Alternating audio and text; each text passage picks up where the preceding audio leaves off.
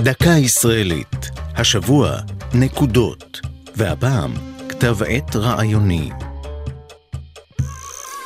ב-1979 הוקמה אמנה, תנועת ההתיישבות ביהודה, שומרון וחבל עזה.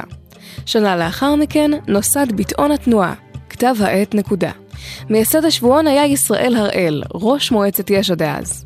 במהלך השנים הפך כתב העת לבמה מרכזית בחיי הציבור הדתי-לאומי. נקודה פרסם מאמרים בנושאים הקרובים לליבו של ציבור זה, מדת והגות ועד לחברה, פוליטיקה וביטחון. בין הטורים הנודעים שפורסמו בו נמצא זה שכותרתו "הטובים לתקשורת". המאמר שכתב אורי אורבך בשנת 87 ביקש לעודד את מעורבות המגזר הדתי בתקשורת הישראלית. הוא קרא לצעירים חובשי כיפה להצטרף לכלי התקשורת ואפילו להתגייס לגלי צה"ל, כי שם יוכלו להשפיע לא פחות מאשר בשירות קרבי. לשבת מול מיקרופון, כך אורבך, חשוב היום כמו שפעם היה חשוב לייבש ביצה, למרות קרקורי הצפרדעים.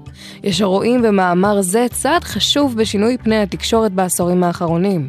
היום עיתונאים בולטים מהציבור הדתי-לאומי נמצאים במרכז עולם התקשורת.